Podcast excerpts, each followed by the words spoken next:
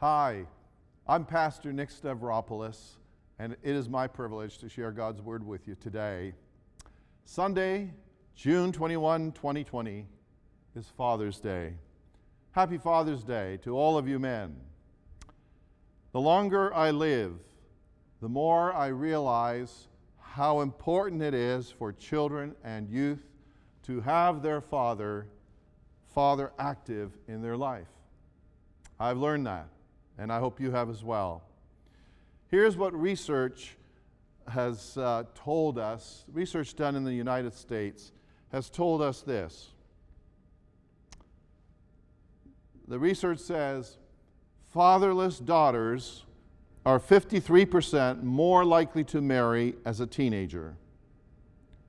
Fatherless daughters are 111% more likely to become pregnant as a teenager. Fatherless sons are 300% more likely to go to prison. Isn't that terrible? Fatherless children in general are twice as likely to drop out of high school. That is what some of the research tells us. Men, what you say and what you do, what we do as men, as fathers, can make a big difference in your children's lives and in the lives of other boys and girls. Our theme today is simply this. Thank you, fathers and all men. Thank you. 1 Thessalonians chapter 2, beginning at verse 9 through 12, is our scripture. It's a wonderful portion of scripture which inspires me to express appreciation to all dads and all men. And ladies, I believe the Lord has something to say to you as well through this message, so please don't turn the channel. Don't turn me off, okay? There's something in this message for everybody. I really believe this. So 1 Thessalonians chapter 2, verse 9 begins by saying, "Don't you remember, dear brothers and sisters, how hard we worked among you? Night and day we toiled to earn a living so that we would not be a burden to any of you, as we preached God's good news to you. You yourselves are our witnesses, and so is God, that we were devout and honest and faultless toward all of you believers. And you know that we treated each of you as a father treats his own children. We pleaded with you, encouraged you, and urged you to live your lives in a way that God would consider worthy, for He called you to share in His kingdom and glory." These verses give us a wonderful description of what it means to be a great dad. And in a moment, I'm going to show you how and why. There was a little boy who was asked to write about his dad, and that little guy wrote this. He said, "My dad can climb the highest mountain. My dad can swim the biggest ocean. He can fly the fastest plane. He can fight the strongest tiger. My dad can do anything, but most of the time, he just carries out the garbage." Well, we fathers do more than just carry out the garbage. Don't we, man? Amen. And that is part of the role, carrying out the garbage. But it's much more than that. From 1 Thessalonians chapter 2, I want to express the following words of appreciation. Here we go. Number one, thank you, fathers and all men, for working hard. This is communicated, of course, in verse 9, where it says, "Don't you remember, dear brothers and sisters, how hard we worked among you? Night and day we toiled to earn a living so that we would not be a burden to any of you as we preached God's good news to you." Paul the Apostle and his teammates, Silas and Timothy, worked hard to provide for their families and for themselves. Paul, as some of you know, was a tent maker. They also worked hard in preaching the gospel of our Lord Jesus Christ, traveling and starting new churches all across the area. As I thought about what Paul here says, I reflected upon the fact that most of you men have also worked hard over the years to provide for your family and for yourself. Many of you men work hard. You work hard at your job. Some of you, of course, are retired, which is totally good. Many of you have worked very hard across the years, and many of you continue to work. And a lot of you also work hard in volunteering your time and skills here at our church and in our community. And I truly want to say, as your pastor, thank you. Thank you so very much for your labor of love. Wives, are you listening? I want to encourage you to regularly express your appreciation to your husband for his hard work. Do you ever do that? Express your appreciation to your husband. And of course, husbands, express your appreciation to your wife for her hard work. Sons and daughters, kids, do you express your gratitude to your father for working hard to provide for you and your family across the years? It's too easy to take your father for granted. Take a moment today, tomorrow, and on a regular basis to express your appreciation to your dad, would you? Thank you, man. Thank you. Here's the second truth I want to communicate, and it is this. Thank you, fathers and all men, for being devout, holy. This comes from the first part of verse 10, which in the New Living Translation says, "You yourselves are our witnesses, and so is God, that we were devout." That we were devout, D-E-V-O-U-T. The New International Version of the Bible translates the Greek word as holy, holy, devout, holy. I want to express appreciation to many of you men who sincerely live devout, holy lives. You are totally devoted to God's service. And I believe that others of you today are also being inspired, and you will be inspired by the Holy Spirit to live devout, holy lives. Amen? Just for your interest, the Greek word hosios, H-O-S-I-O-S in English, the Greek word hosios is translated devout, holy, and essentially it means being totally devoted to God's service. That's what it means, being totally devoted to God's service. Paul the Apostle is writing to the Christians in the city of Thessalonica, and he was saying to them, "You are my witnesses, and so is God, that I, Paul, and Silas, and Timothy are totally devoted to God's service." Maybe they needed to be reminded of that. And as I think of those words, devout and holy, I want to say, thank you, Lord, for the fathers and all men who are listening to this message today, who are indeed totally devoted to God's service. May He bless you. Men, this is so important, this matter of being devout and holy. It is so important because as you live your life devoted, holy at home, at church, wherever you are making a wonderful spiritual impact upon your own children and upon other people's children. If you and I don't live a devout, holy life at home, what you say will fall short. But if you do live it at home, your words are powerful. They are powerful. Your words are powerful because what you say is backed up by a holy life, right? Your words are credible. Otherwise, it could be like the scene in The Wizard of Oz when Dorothy and her dog, do you remember the dog's name? Toto, yes, thank you. All right. It could be like the Wizard of Oz scene when Dorothy and her dog Toto and their three friends make their way to the great palace of Oz, and they are enamored.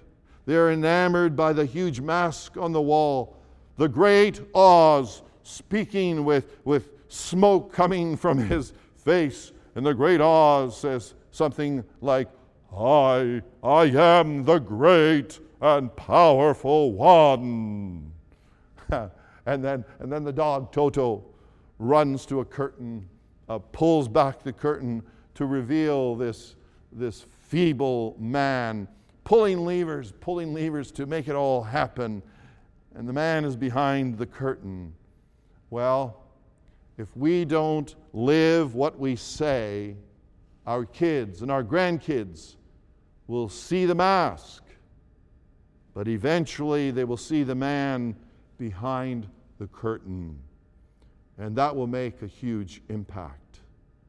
Men, we have to be the spiritual leaders in our homes, whether we like it or not. We must be. You and I are either leading our family closer to God, closer to Jesus, or further away from God, further away from Jesus. So which is it for you, for me? What are your children and mine seeing? That's what we have to ask ourselves. What are our kids seeing? What are our grandchildren seeing? When our kids see that God, that Jesus is of supreme importance to us men, our kids will be more inclined to want to be devout, holy children, young people, and eventually young adults. Amen? Amen. I want to take you to a third truth. Thank you, fathers and all men, for being honest, righteous. For being honest, righteous.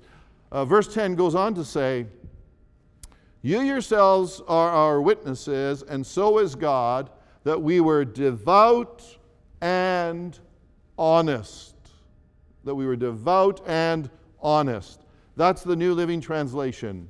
The New International Version uses the word righteous. Righteous. The Greek word, which is translated honest or righteous, is dikaios. It's dikaios. A Greek scholar by the name of Dr. Frame says, a person is dikaios, D-I-K-A-I-O-S, by the way. A person is dikaios who comes up to a specific standard of righteousness. A specific standard. Now, don't turn me off. I can maybe simplify that by saying a person is dikaios who comes up to a specific standard of right living. That's what this word is talking about. Coming up to a specific standard of right living. In many ways, the word honest is a very good translation for the original Greek word dikaios. You and I value honesty a whole lot, don't we? Yes, we do.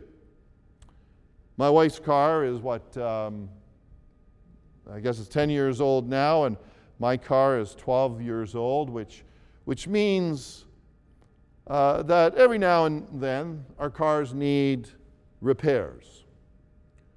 For many years now, I have been taking our cars to Shepherd Automotive, located near Old Kingston Road and Ellesmere. It's called Shepherd Automotive because originally it was on Shepherd Avenue until a few years ago. The main reason I take our cars to Shepherd Automotive is because the owner and manager is honest. They are honest. That's what it boils down to. I'm not saying, by the way, other mechanic shops are dishonest, not one bit. What I do know is Shepherd Automotive is honest, and of course they do a great job at a fair and reasonable price. In other words, they won't tell me that I need an $800 job unless it's really necessary.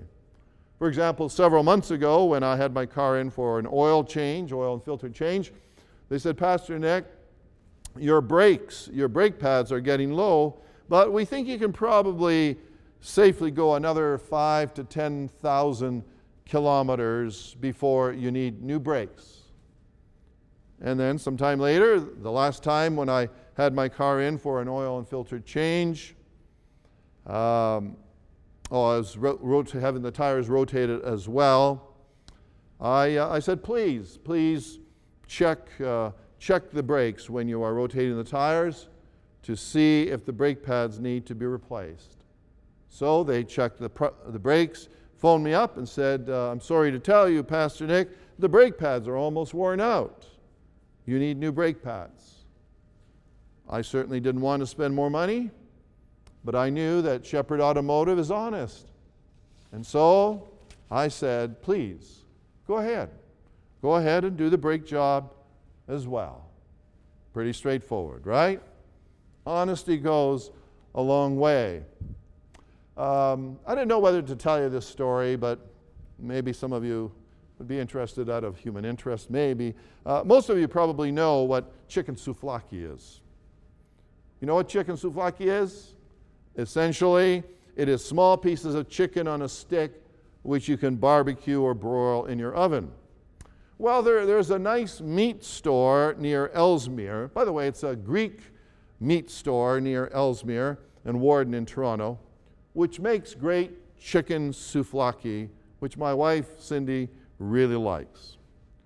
Occasionally, if I'm driving by there, I'll pop in and buy 8 sticks of souvlaki to cook up for supper either that night or the day after.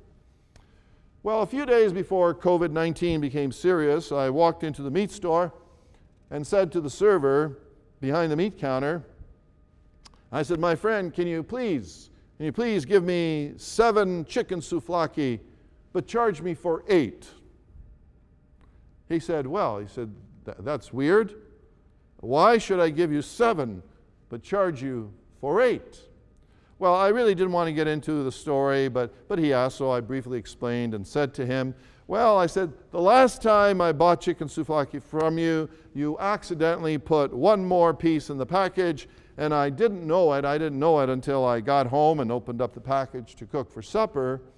And I said, I know it's only a $2 item, but today I just want to do what's right and pay for the extra souvlaki from my previous visit. Well, he looked at me, smiled, handed me my wrapped up package of souvlaki and said, "Thanks. All right." He said, I've given you 8 souvlaki and charged you for 8, but I included a ninth one, no charge, in appreciation for what you told me. So obviously I wasn't looking for that, but it was just a little reminder that, sometimes honesty pays. Honesty pays, all right? Most of the Christian men, my friends, most of the Christian men I know are very honest people. You are honest with your family, your friends, your employer, our church, and your honesty is a great example to your children and other people's children, and truly we want to express appreciation. As your pastor, I want to recognize that. I don't take it for granted, one bit. If you are listening to this message and you perhaps are not always honest, the Holy Spirit is and will convict you, and the Holy Spirit will inspire you to become honest in the future by transforming your heart as you let the Lord do that. Amen? Let me take you to a 4th beautiful truth. It is this. Fourthly, thank you, fathers and all men, for being, listen now. Are you ready for this? Women, are you ready for this? Thank you, fathers and all men, for being faultless, blameless. All right. Some of you are thinking, oh, no. Verse 10. Verse 10 goes on to say this. It says, you yourselves are our witnesses, and so is God that we were, listen now, we were devout and honest and faultless toward all of you believers. That's the New Living Translation. The New International Version uses the word blameless. Okay? Faultless, blameless. Now, I know some of you wives are thinking, who's that? My husband? Faultless? Blameless? You must be kidding. Who is that? Stick with me, all right? Stick with me. The Greek word which is translated faultless or blameless is amemptos. By the way, I have a wonderful Greek pastor friend who's a part of our Rosewood congregation who really knows his Greek really well. So, brother, if I'm off anywhere, even though I studied this word carefully, you phone me up and tell me, okay? But anyway, the Greek word for faultless or blameless is amemptos, which is used here. Dr. Arnold Earhart in the Beacon Bible Commentary says, amemptos means, in the light of a given norm, a person is without reproach. Okay? In the light of a given norm, a person is without reproach. That's a pretty high standard, isn't it? It's like, wow. I looked up amemptos, A-M-E-M-P-T-O-S. I looked it up in the Greek lexicon, and that Greek lexicon says amemptos means, here it is, it means blameless, free from fault or defect. By the way, a Greek lexicon is essentially a Greek dictionary, which usually also gives some of the history of the word as well. It is probable that since the Greek word translated faultless or blameless really does mean that, some of you are thinking, Pastor Nick, I don't think any man or a woman is faultless or blameless. What are you talking about? What's the scripture talking about?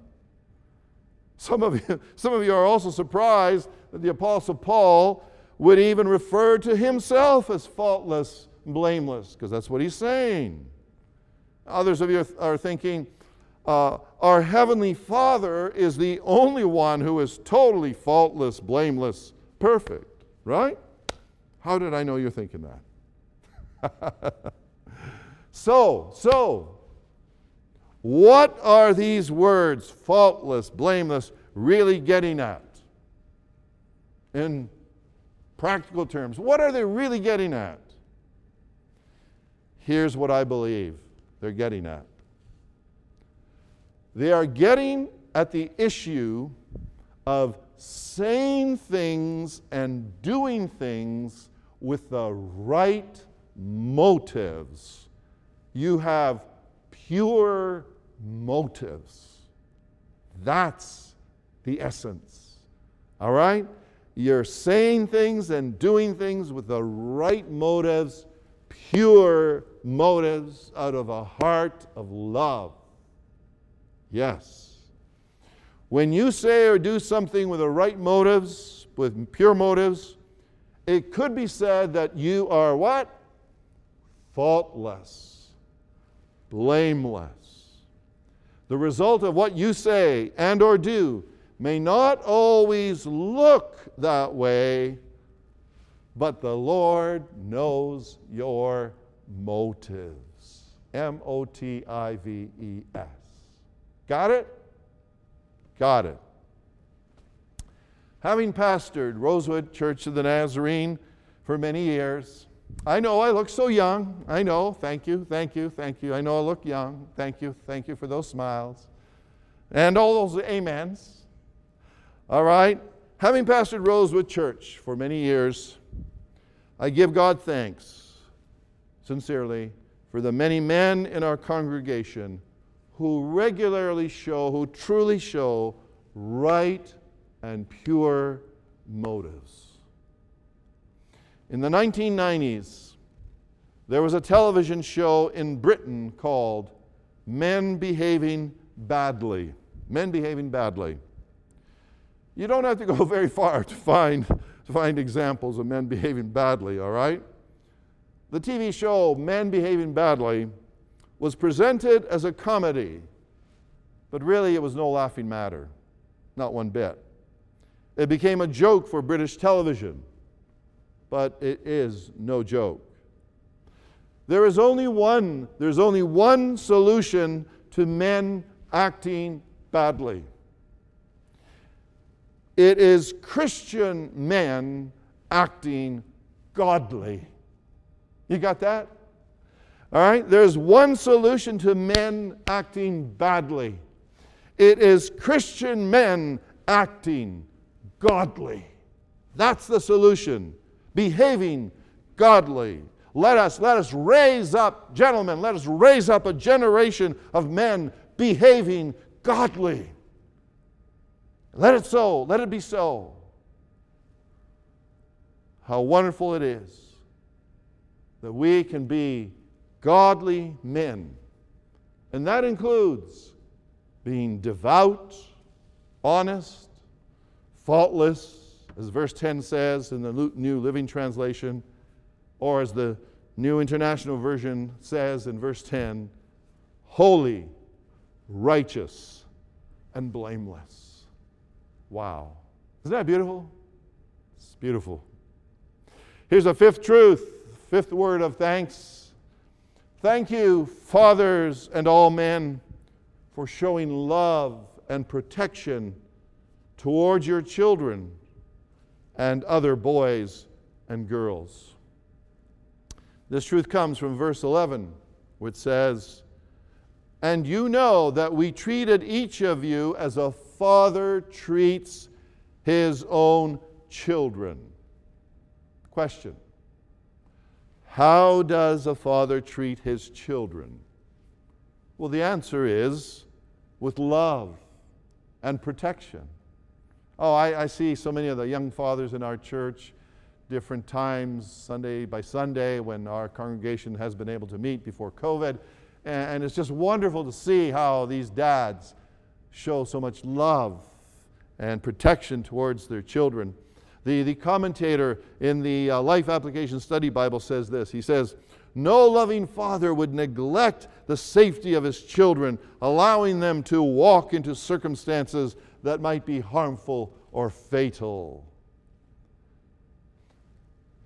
I know that some of you listening to this message today, unfortunately, grew up with little or no love being shown to you from your earthly father. I just have to be real and be honest with you, right? And some of you grew up hardly ever seen your father for whatever reasons.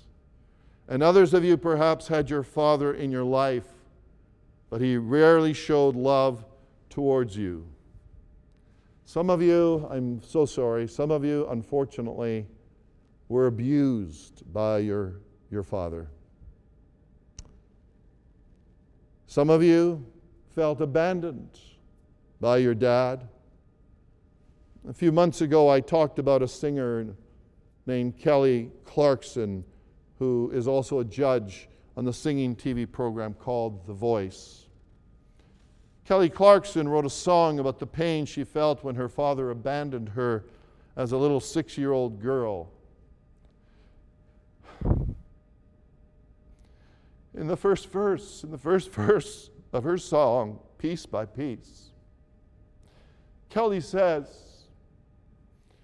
and all I remember is your back walking toward the airport, leaving us all in your past.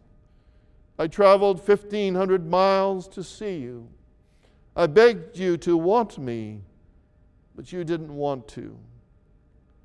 For years, Kelly Clarkson tried to gain her father's love and care, but unfortunately, her efforts were in vain. For those of you For those of you who never had the earthly father you wish you had, I want to say the following to you. Can you chew on what I'm about to share with you? If anyone is making notes, here's what I want to say. A, may God help to heal your hurting heart, whether you are a grown-up man or a woman, a teenager or a child. May God help to heal your hurting heart. B, or secondly, forgive your earthly father for his shortcomings and failures. Holding on to bitterness will not help you in the long run. And when I say forgive, I understand that for some of you that is very difficult. I don't take it lightly, all right? But may the Lord help you to forgive. C, the third suggestion that can help you, it is this. Make a decision, if you have a child of your own, to become the loving, caring parent you wish your father had been. In other words, turn your pain into gain. Learn from it. Learn from it big time. And then D, fourth suggestion that can help you. Mothers, women, even if your relationship with your child's father comes to an end, always encourage your child's father to keep in touch and to invest time and love in his son or daughter. Don't cut off your child from his father. Don't cut off your children from their dad. Please don't do that. Don't make it difficult for him to see them. Rather, encourage that relationship. It's going to be better for you as a mother, better for the children, better for the father as well, but especially best for the kids. Ladies, please help your children to have as much contact with their dad as possible, assuming there are no safety concerns, of course. In these last few comments, I have acknowledged that unfortunately some of you did not grow up with a loving father. However, I have known a lot of fathers here at Rosewood Church of the Nazarene in Toronto, Canada. Sometimes I might mention the country because we got viewers outside of Canada. I have known a lot of fathers here at Rosewood Church over the years, and most of you men have been and are wonderful, loving dads. Even this week, I was talking with a dad who lives on the East Coast, but his dear daughter is having surgery, has had surgery this week here in Toronto, and I felt his love for his daughter from many miles away, and they couldn't be here, and even if they were here, they wouldn't be allowed in the hospital given the COVID situation. I think of many of you men in our church who have little children. Think of the many men in our church who have little children and how loving and caring and protective and playful you are with them. It's wonderful. I get so much joy seeing the fathers in our church interacting with their little kids and big kids, with the teens as well. I think of my son Jeremy and how he lavishes his love upon his 3-year-old daughter Everly and his 10-month-old son Paxton, and I just enjoy seeing his interaction with them and how that little daughter of his will sometimes just climb over him and jump on him and just have so much fun with him. And others of you men may not be biological fathers, but you are a sincere blessing to someone else's kids. And I just want to say thank you, and I commend you. Thank you and congratulations. Are any of you perfect fathers? Probably not. And neither am I. Neither am I. 1 Thessalonians 2:11 says, "And you know that we treated each of you as a father treats his own children."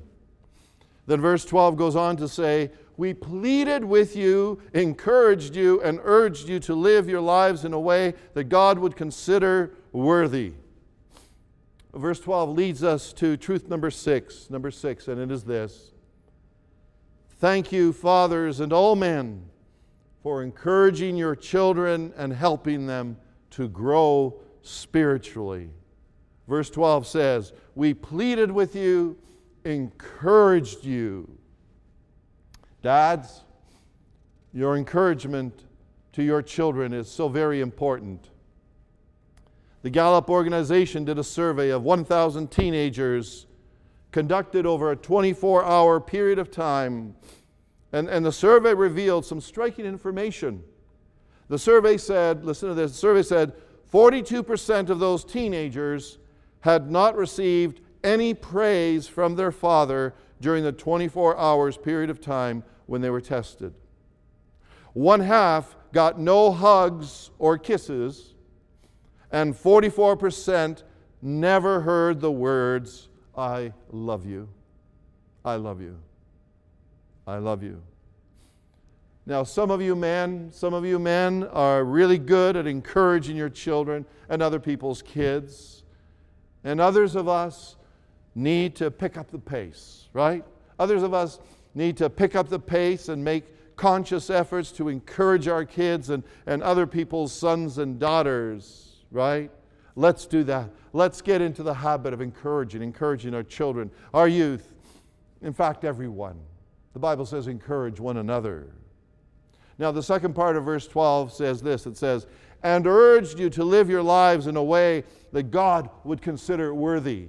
Paul the Apostle was saying to them that he urged them to live their lives in a way that God would consider worthy. Well, many of you men are regularly urging and helping your children to discover Jesus as their personal Savior. You are helping your kids to grow spiritually, right? You're helping them to grow spiritually by reading Bible stories to them, praying with them, bringing them to Sunday school, church services, caravan club, preteens, youth group, other events that we have for children and youth.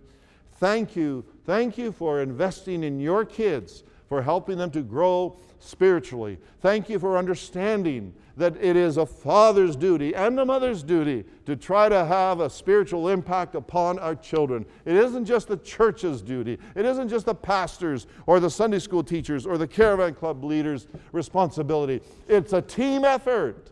And I thank you, fathers, for doing your part.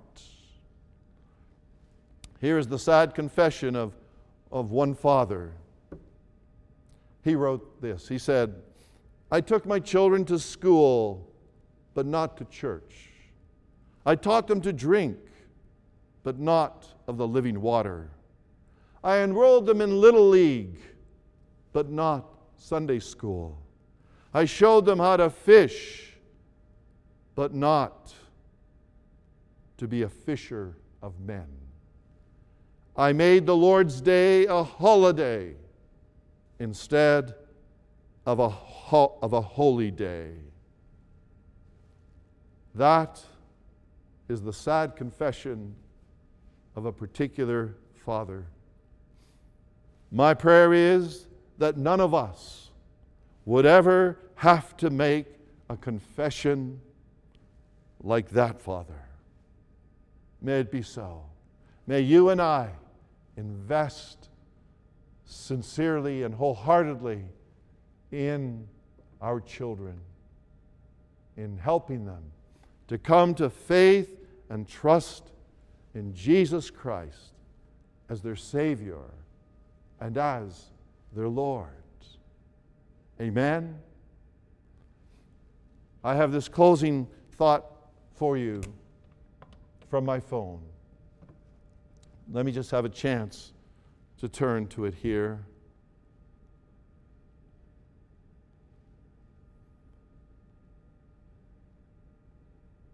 Here we are.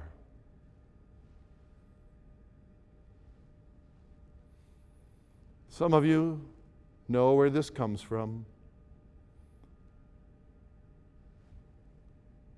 The Lord bless you and keep you.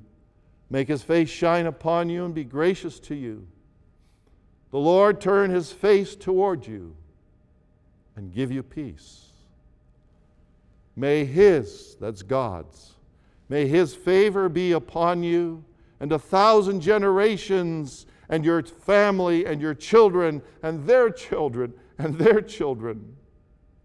May His, that's God, may His presence go before you and behind you and beside you, all around you and within you. He is with you. He is with you. In the morning, in the evening, in your coming and your going, in your weeping and rejoicing, He is for you. He is for you. And I believe that because He is for you, for me, for us, He wants to help us. He wants to help us to be the very best fathers we can be, the very best grandfathers we can be. And even if we don't have children, He wants to help us to be the very best men we can be for God's honor, for God's favor, and for God's purposes. Let it happen, Lord. Let it happen. Amen.